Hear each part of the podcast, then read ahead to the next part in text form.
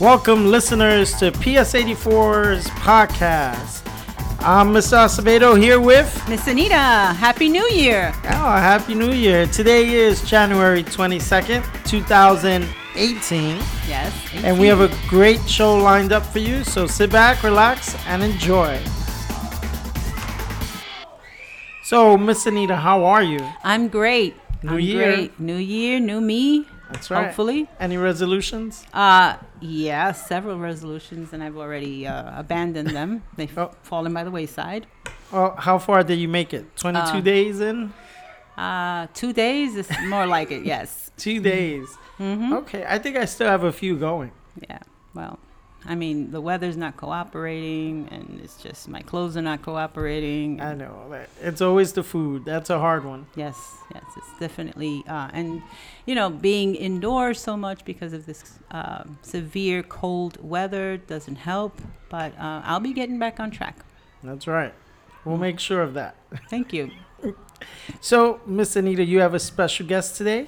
Yes, I'm excited about this guest because she's actually an old friend of PS84's. Um, she is a psychologist by profession, and um, we're very fortunate that she has decided to work with us alongside us and bring a wide menu of services to families, uh, particularly for our children. So I visited with Nancy earlier, and um, like you to take a minute to listen to what she had to share.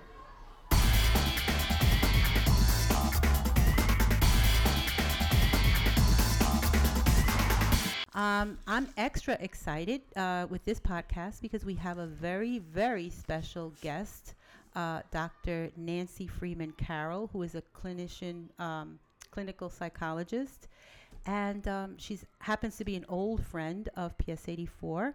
And we are welcoming her today just to get to know her a little bit better and to ask her some questions about what kind of work she does with um, some families and students in her profession. Nancy, welcome. We're Thank happy you, to have you. Um, Nancy, you want to take a few minutes to just talk about yourself and what you do and where you work from and maybe some of the services you provide to uh, families? Okay. I'm here representing the Parenting Center of the William Alanson White Institute. The William Alanson White Institute is a training center and a treatment center for psychotherapy and psychoanalysis, and it's located at 20 West 74th Street. And one of our outreach programs has been to develop the Parenting Center as a way to provide information and support to parents in our community. Uh, so I'd be happy to answer some questions about what it's like to treat children, what kinds of uh, issues bring parents to call uh, a clinician, a social worker, a psychologist to understand what's going on with their child and to support their efforts in being the best parents they po- can possibly be. Nancy, this is great um, uh, because we've just opened up a parent resource room here at the school. And it's a space that's designated uh, especially for parents to come in and tap into various uh, resources, uh, some of which will be um, in the mental health profession. And uh, we have books and references for them to uh, access.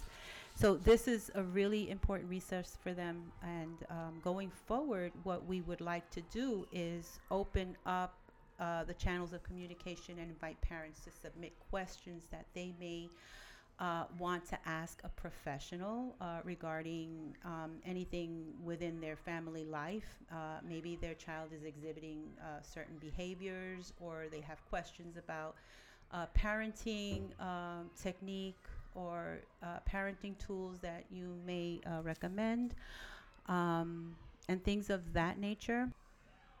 So, Nancy, let me ask you what are some of the reasons that um, families may come to see you? Well, the main reason that people come to see um, a, a clinician for their child or for their family is if there's behavioral problems with their kids. And often those are picked up in school, and that's when the school gets involved and tells the parent, you know, we're a little concerned about this behavior. Sometimes it's about attention and focus, and learning issues as well as behavior problems have to be evaluated. Um, so, and in addition to behavior problems and attention and focus problems, the clinician is going to try to understand what are the anxieties, what are the worries that underlie this behavior, and um, and sometimes it could be depression as well in children. These things, anxiety and depression, manifest themselves in children even more than adults in behavioral problems because kids are not going to come right out and say it in words. They're going to show how they're feeling in their behavior. And sometimes it's a problem in the whole family. Like there's some sort of, event going on in the family, let's say a major illness of a close family member, and kids pick up the tension or the worry in the parents and they don't ask about it but they might behave differently to show that they're that they're concerned. So when a when a clinician meets with a family they're going to first meet with the parents to try to understand something of the history of the problem and something of the background. Then they're going to also meet with the children and they're going to also interface between the family and the teachers and the school because our goal is to understand the whole child, to understand who mm-hmm. he or she is in school, in their family, and as also as an individual. What may be some of the warning signals that a parent um, should be alerted to that may require a visit to your office? Well, I would think that any any change that's really noticeable in the child's typical behavior. So a kid who usually uh, plays well by themselves, for example, and with other children, is suddenly much more clingy and unable to entertain themselves and unable to get along with peers. So, uh, you know, we generally think about negative emotions being expressed more because those are what are problematic. So, a child who might be crying more easily and very clingy and angry and getting into arguments with friends it could be a child who's having greater t- difficulty paying attention, and so they're getting into trouble in school because they're not keeping up with the class or they're becoming disruptive. That could be for many reasons. Mm-hmm. And it, it, really, we see it as sort of a research uh, project to try to figure out so what is going on? Why, uh, why is a child having trouble staying up with the class? Is there a learning issue, right. a processing issue? in terms of hearing and speaking and reading and writing and doing math? Is there a social issue that's distracting them? Is there an issue at home that's distracting them that they're worried and preoccupied right. and can't focus? Often, uh, families need to come and consult when something major is happening and they're not sure what to do. Right. Parents often wish that they could get away with not talking to their children about the difficult things that are happening in their life, like an upcoming move or a major illness or a divorce. And it's the clinician's job to help them find the best way to speak to their child, not to be frightened and avoid speaking completely. Because right. what kids invent in their head about what's going on around them can often be much more complicated and, and problematic than speaking to them in the in a language that they can understand at an age appropriate level so that they are a part of the family and they can make sense of the things that they're noticing that are happening around them. Okay. Um, at the parents' uh, consent, is this something that you work alongside with the school personnel? Oh, absolutely. okay. Everyone who sees a school age child should be in touch with their their school, their teacher uh, in the best of all possible worlds should be making a visit to the school um, at least in, as part of the initial evaluation maybe periodically because school is really where children spend a good chunk of their time and they and they interact with people and the clinician who's going to interact with that child needs to understand how they're behaving in that environment good good. So Nancy, we're excited because we're looking to to to, to expand on um, this initiative in asking parents to share with us what their concerns are within their family. Um, they can submit their questions anonymously to either myself or Mr. Acevedo. Uh, they can leave a handwritten note in our mailboxes or email me, um, and I will present their questions to you, the doctor. uh, and during future podcasts. And so I'm inviting parents to do so. You can reach me at my email address, a h a u s c h i l d at schools with an s at the end dot nyc dot gov.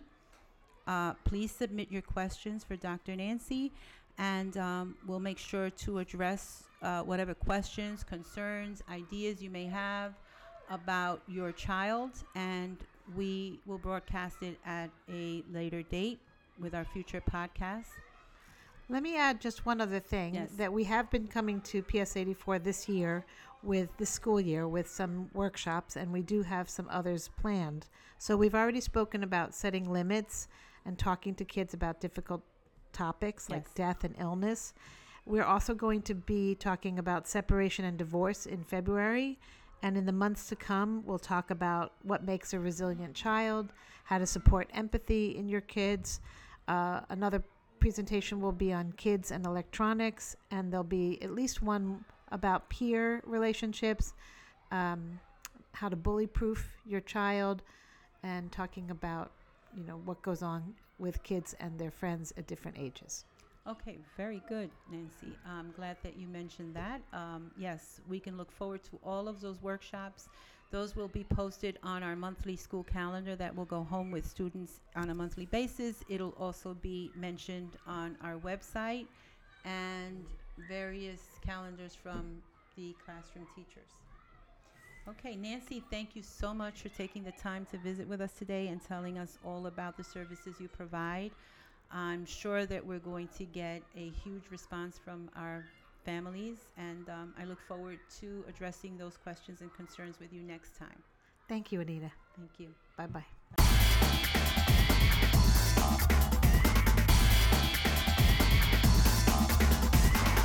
That was very informative, Anita. Uh, make sure to thank Dr. Nancy Foss. Yes, I, I will. And this is really great because um, if we can tap into um, our children, our children are our greatest resource. And um, oftentimes, if we can help parents to navigate um, the child rearing years, um, you know, that'll trickle down to the children. The children will be happier, the parents will be happier. And what we want are healthy parents and families.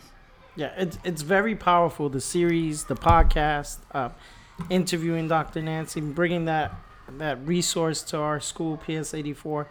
It has the potential to be very powerful. Yes, yes, yes.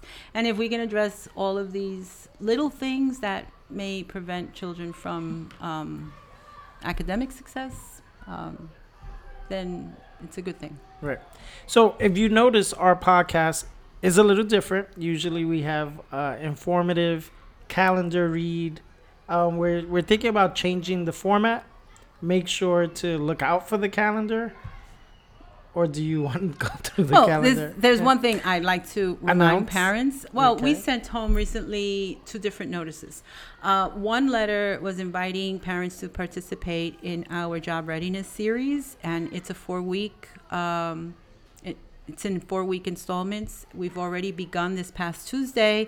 We had a very low turnout, despite parents uh, indicating their interest. So we're hoping that on Tuesday, January 23rd, those parents will come out. Um, you don't have to RSVP, just show up. Tuesday, January 23rd at 8:30 a.m. We'll be working out of room 114, and again, it's a job readiness program that will help parents to um, create a, a more impressive resume, uh, reinvent themselves on paper, uh, how to apply for that dream job, and just tweak their um, credentials and, and their experience so that their resume stands out. And then later on in the series, we'll practice with mock interviews and how to make their assets stand out. Um, some people have difficulty with that. They can be the best qualified candidate for the job, but oftentimes um, they don't promote themselves in in a way that they should. Um, so those those areas will be touched upon Okay. um, by the facilitator, and hopefully the goal is for parents who participate in this workshop to leave uh, more informed and with more sense of um, Empowerment. empowerment and uh, self-esteem, and, Self-esteem. and a But positive in- image of themselves. um, just to be clear, because the first session was last Tuesday, they haven't missed anything. They can still come and catch Right. up. Right. They can still come and catch up. And Right. then hopefully the facilitator will add on to the end of the four part series uh, to make up for the lost time. Right. Okay, that sounds great. Any other announcements? Yes, we are partnering with the New York Historical Society on the uh, citizenship project. And basically, what it is, is those uh, citizens, no, so those people, people from other countries from around the world seeking to gain permanent citizenship here in the United States. Um, this workshop or this series is preparing them for the citizenship exam. So um, participants should already have their green card. Only green card holders can participate. And then this is the next step to gaining citizenship. So the New York Historical Society, um, along with PS 84, will be hosting this series, and hopefully participants can um, better prepare for the upcoming exam. Yeah, that sounds great. Sounds interesting. Right. Sounds intriguing. Sounds intriguing. yes, it does. Okay, so that's our podcast. Is it? I guess. Okay. It's going on for 20 minutes. Feel like something else we we should say. But, all right. Okay. Uh, yeah. So I'm Mr. Acevedo. I'm Miss Anita. Until we meet again.